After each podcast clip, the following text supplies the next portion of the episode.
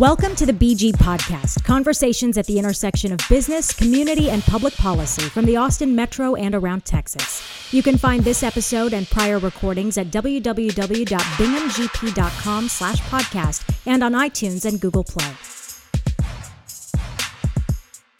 Hello, this is AJ Bingham, and welcome to the BG Podcast. Our guest today is Marissa Patton, the associ- an associate legislative director at the Texas Farm Bureau. Our topic is going to be the state of Texas hemp policy. There have been some changes or some moves in that in the last few months, and Marissa's been at the forefront of that since the last legislative session through that in 2019, and she's going to share some of her insights on on what's coming up next few weeks, and also provide a recap of um, how we got here. So with that, I want to turn over to Marissa and just briefly, you know, talk about your give an overview of your your background and your work at the Farmers Bureau, Farm Bureau. Sure. Thank you for having me. Um, I, I came to Farm Bureau um, after having worked about two years for the Texas and Southwestern Cattle Raisers Association. Uh, prior to that, that was my first my entry into state level politics. Um, had a great time over there. learned learned a heck of a lot.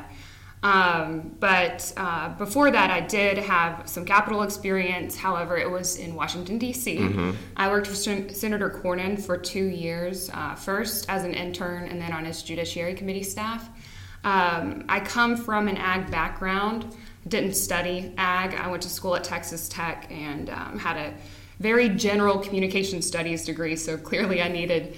Uh, realized pretty quickly that I needed some direction with that. My path initially was law school um, and found my way into the internship and many of the attorneys that I uh, worked around on Senator Cornyn's judiciary staff helped guide me outside of going towards the law school path. Yeah, um, yeah, smart I, choice. Exactly. I, I, think, I think the opposite route. I went through law school and decided I want to be a lobbyist instead. And uh, uh, much respect on, on, that way. Um, at, at that time, it was like 2007, so a lot of folks weren't finding jobs right away after mm-hmm. after graduating. So they helped me understand that my passion for advocacy could certainly be fulfilled via other paths. It didn't necessarily have to come with that with that law degree. So I've been enjoying uh, working for Farm Bureau. Now it's been, I guess, over six years that I've been there.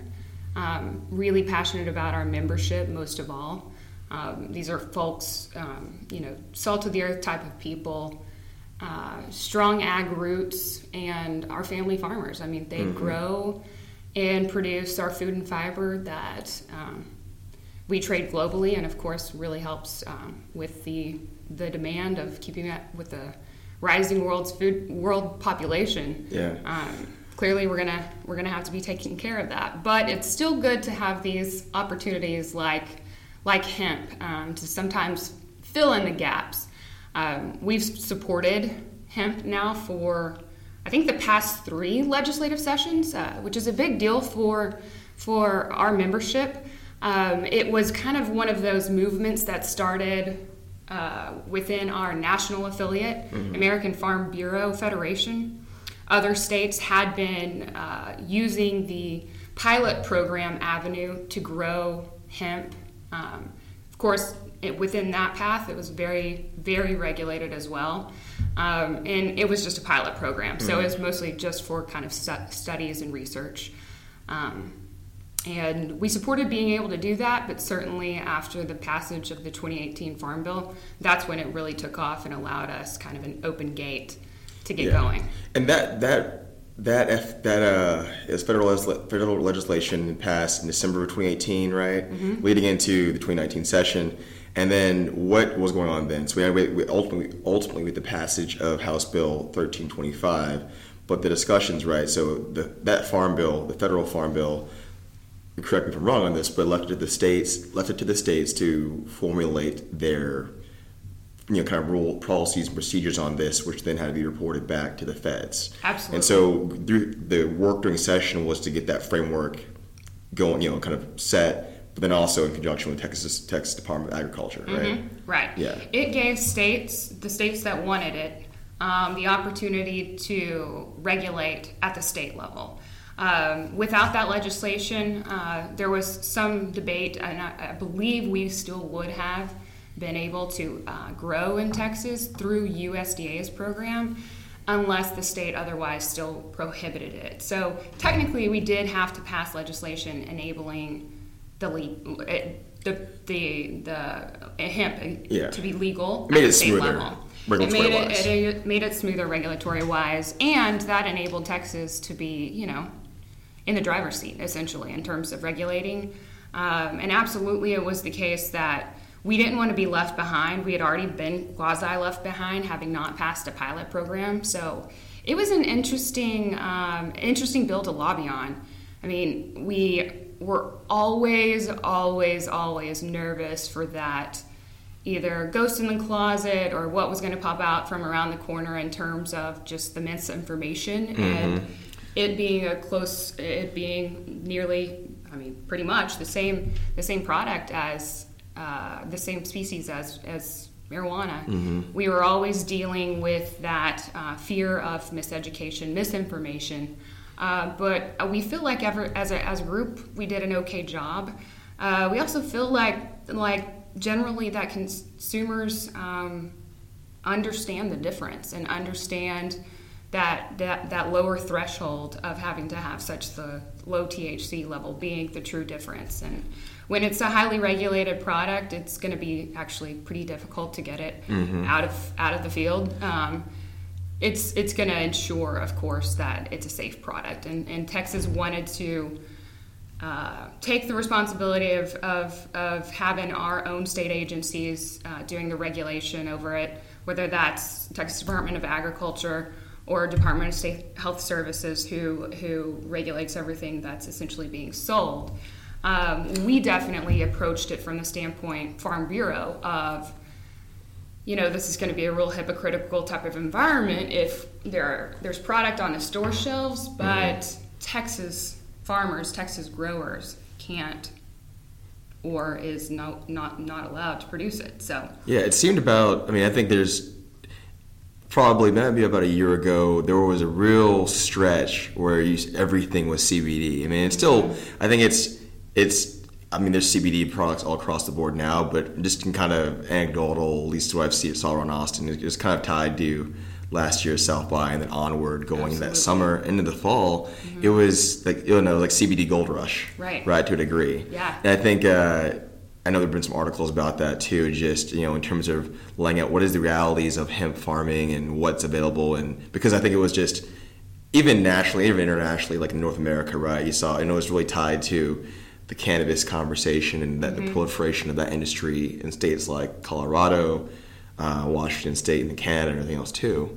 And I think it's interesting, right? On the lobby side, people people don't people don't understand a lot of our job is educating and like just laying out the facts. And what were some of the big I can I can guess some of the biggest mis- misconceptions right? But what do you say your top three were with the product if there were three? With just with educating about hemp Sure. versus cannabis. Whether or not it was the same species, same genus um, of the plant, we didn't get necessarily that detailed of questions, but a lot of questions from the standpoint of this is the feminine, this is the female versus male version, or, or um, it, some of the questions got really interesting, but uh, really one of the challenges too is that we did not have a whole lot of really good information on the product, on the, I mean on the crop, uh, which we don't ever like to approach issues. No one does. from that standpoint at all. Kind of blind. Certainly, especially especially with ag, you know, we're ready usually with our science. We like to be ready with all of the studies that we can just show and have have um, the ability to answer questions that are rooted in these in these peer reviewed studies and Yeah. science.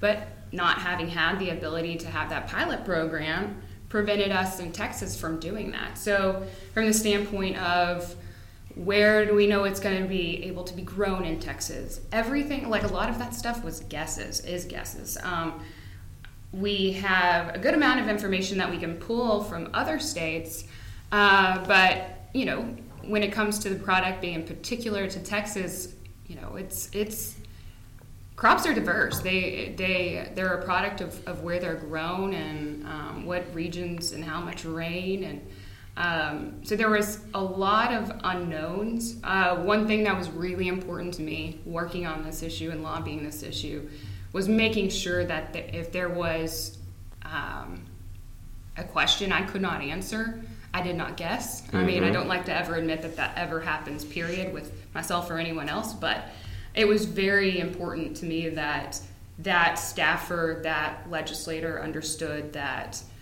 I could turn around that information or we could go look for it, but it's not going to be a um, situation in which I'm kind of really trying to sell this as much of it. More so, it was the conversation really about the free market capitalism conversation of like, hey, let's don't hold us back from yeah. all of these other states are, are, are, are about to blow up with this. Give us the ability to participate. Give us the ability to determine for ourselves whether or not this crop is going to be economically viable. Um, and I was proud that they were able to see that. I mean, Representative Tracy King had pilot program legislation in past sessions. Of course, he was he was ready to come back to the table this session, this past session. And uh, Senator Perry did also a really good job. He was very serious about this. Actually, we hadn't Texas Farm Bureau hadn't had that as a part of our uh, legislative priority package for mm-hmm. last session going in. And he pulled us in and sat us down and said, Listen, I need y'all to be kind of front and center, um, or else, you know, in order to give this um, some real validity, which we understood, and not saying that that was the only way at all. There was an amazing group, an amazing team of other lobbyists, other associations that came together. But it helps when you have an organization that has uh, uh, just the amount of folks involved, like yeah. we do. I'll say deep roots, right? But kind of no pun, but just like you're yeah, exactly. very strong. Sure.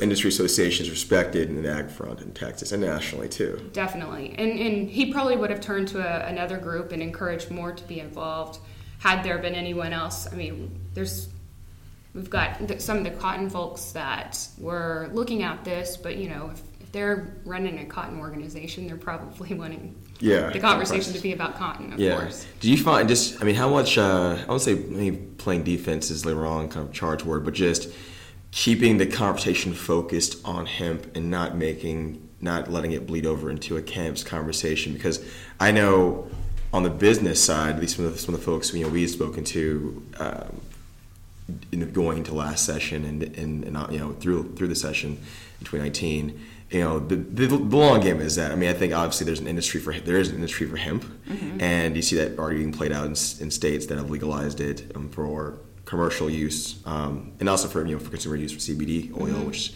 is derived from hemp um, but the long play I think it's it's it's it's knowing that on the business side, people want to get to the cannabis conversation, and then there are cannabis associations nationally and state-wise. So how much work did you have to do to kind of keep it really focused on that, right? Because I think that's the biggest thing. It's not even so much your discussion; it's just getting indirectly aligned with these other groups that are knit, just not really most convenient for your conversation what you're trying to do. Sure, um, it was extremely important. I mean, that was throughout session kind of our key task and we always were having to steer the conversation back towards hemp um, we were we were actually pretty um, trying to think of the right word here without sounding mean girls esque but we were pretty uh, um, territorial ish or or we were pretty cautious as to who we let involved, like let really be a part of of the the minutia of the language of putting together um, the different aspects of the bill because it was just extremely important that there was no question whatsoever that there was any bleed in to the hemp legislation from um, cannabis cannabis groups or uh, whatnot. So even within like um, you know, medical cannabis. Um, there was some there was some action going on there, but we, we kept this, and I feel like we did a great job of keeping this strictly to the conversation about hemp. Um, of course, it kind of still goes back once again to the Farm Bill. Um, that really helped us out because uh, that allowed us the path forward. Of, of course, that made it very understandable that you can you can legalize hemp without um, legalizing marijuana. Mm-hmm. Uh, but it led into some interesting conversations too, like like the conversations around smokables and whether or not um, that was a path we wanted to go down. And uh, it gets kind of confusing for law enforcement, under, uh, understandably, without, read some without the testing Yeah. uh-huh, in place. Um, and that throughout was never uh, any anything anyone, as far as I'm aware, intentionally did to deceive anybody. I mean, it was Yeah. it was one of those things that um, was kind of frustrating to hear and see really come forward after the fact.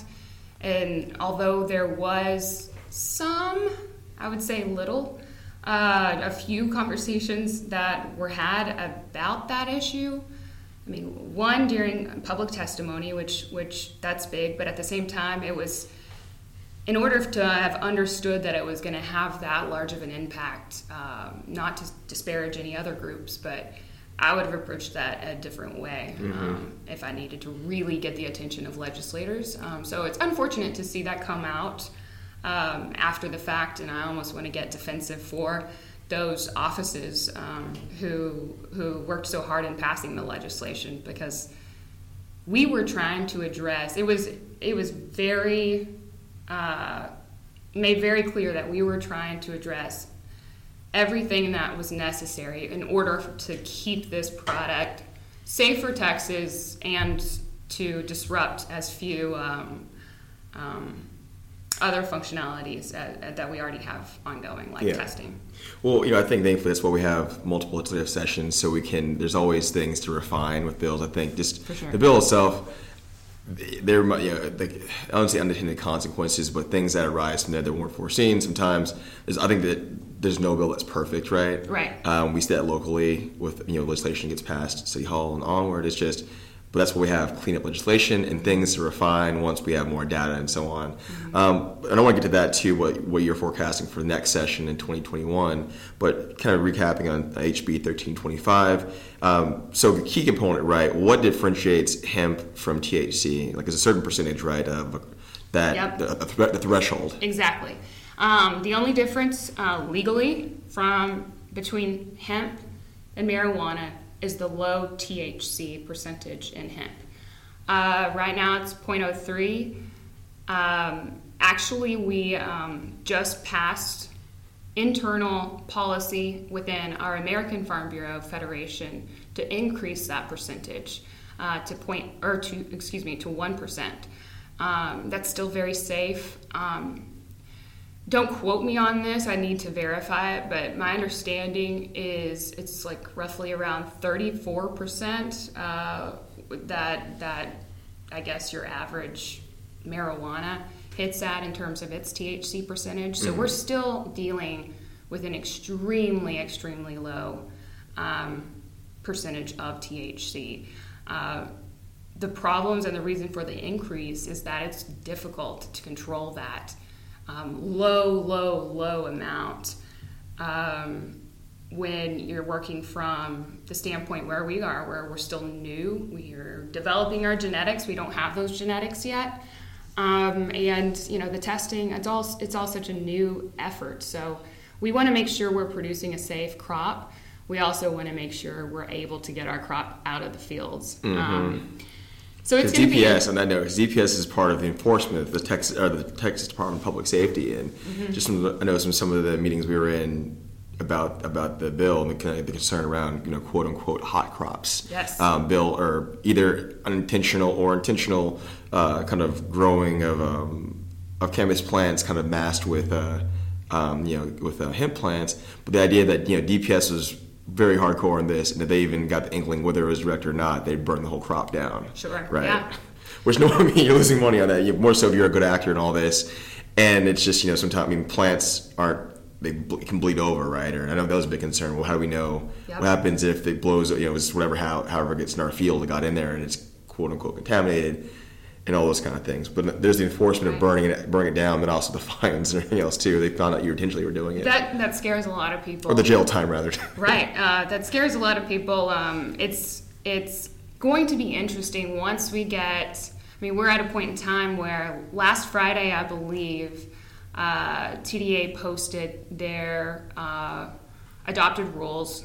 It's going to, going to be, I'm understanding, like probably this Wednesday, that growers actually get to start uh, uh, applying for their permits. Tomorrow, March 11th. Yeah. Yes. Um, so that's exciting. Um, we'll see how it all goes. I mean, yeah. I have a lot of faith, but at the same time, it's just going to be one of those efforts that's yeah. a I mean, quasi trial and error. You don't want to trial and error um, when you have such huge risks, and a lot of our members um, rightfully understand that there is a lot of risks going into this. Um, I think TDA has also done a really good job educating potential growers that you need to have contracts in place. You need to understand how you're going to get your your product sold. What happens if you know play all those games. Um, how are you financing this? What's what's uh, the banking side look like? And I know there's there's several things going on at the federal level um, revolve, uh, involving that.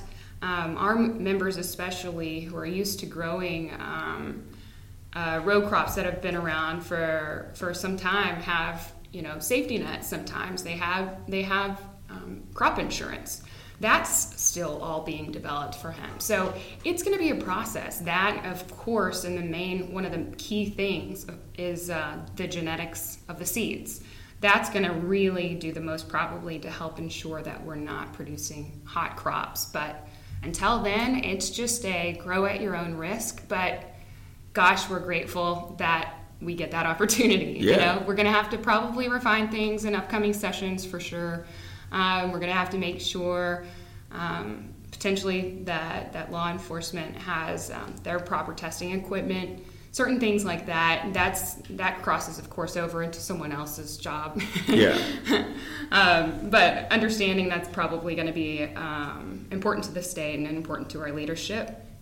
Um, but it's going to be exciting to watch it all come come together. Uh, I think everyone has a good and an open mind about this and an understanding that this is a brand new commodity for us.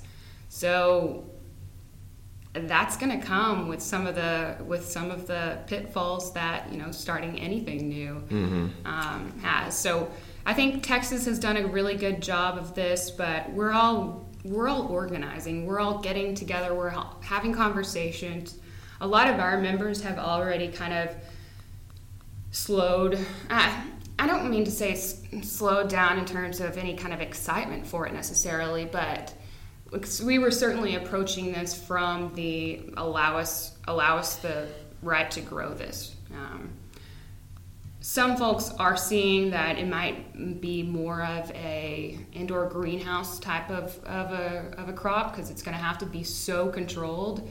Um, but we'll see. I mean, if we can get the genetics there, then yeah. that might be some something that's really viable, uh, along with uh, along with good insurance uh, to a lot of our members. So everyone's really paying a, a, lot of close attention. Can't make any guarantees or, gosh, any any close guesses really as to how many applicants are going to come forward from your typical farmer background. Um, but that's exciting too. We've been we're we're interested in having and pulling more people into agriculture. Um, this has certainly gotten a lot of new folks interested, so uh, we're excited to have them. And I know there's a couple of other associations that are, are forming as a part of this. Uh, that was one thing that we really lacked is like during session, who is basically your authority go-to. here? Yeah. Who is your go to? And we were kind of different ones of us were pulling from different areas. Our go-to farm bureaus is often AgriLife, Texas A&M AgriLife. They do an excellent job um, of always having all kinds of, of, of research studies, all kinds of information available to us, to the public, and it, they're they're known to be extremely, extremely credible. It was so unfortunate that we couldn't turn to them this past session and say, hand us the information. Yeah. Uh, like we're so used to. But they're gonna. I mean, they're catching up with that. I was gonna ask able. about yeah. I was gonna ask about seed genetics. I mean, they're at the forefront of that. I think people.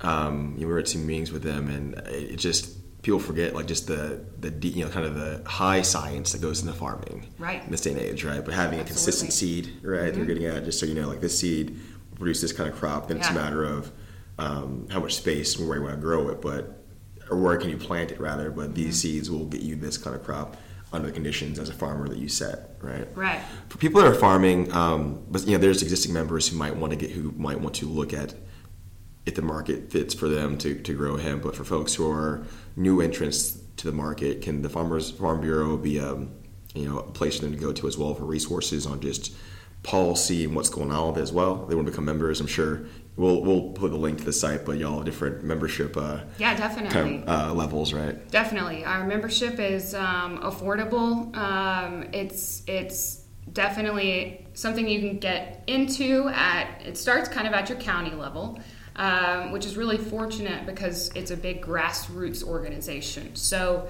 if you're interested um, in becoming a member, you have the opportunity, just like any other of our members, um, to put forth policy resolutions as a part of your county convention process.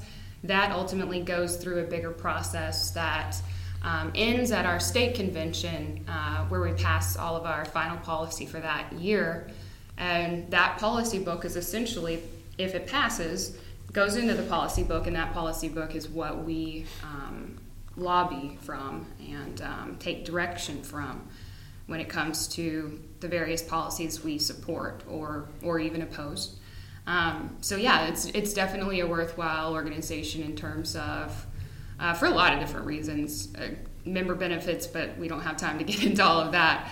Um, I encourage anyone who's interested to absolutely get involved with their Texas Farm Bureau. We've got a lot of also um, past experience and knowledge about working with different grant programs, different uh, uh, crop insurance policies, various things like that. So, in a lot of other aspects, we can be very helpful.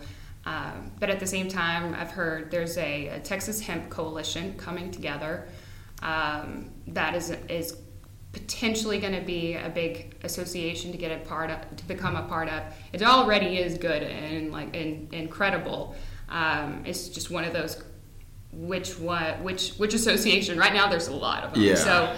uh, market will kind of exactly. determine that, right? What shapes out. on that. Exactly, totally. I just I know the people behind the Texas Hemp Coalition, and as do we, yeah. they have a lot of good um, sound experience um, passing the legislation, work on, working on the legislation, and as far as also having a lot of contacts with other states and with the national programs as well. So, a uh, little shout out towards them, but of course, Texas Farm Bureau is uh, is um, going to be able to provide a lot of help helpful resources as well.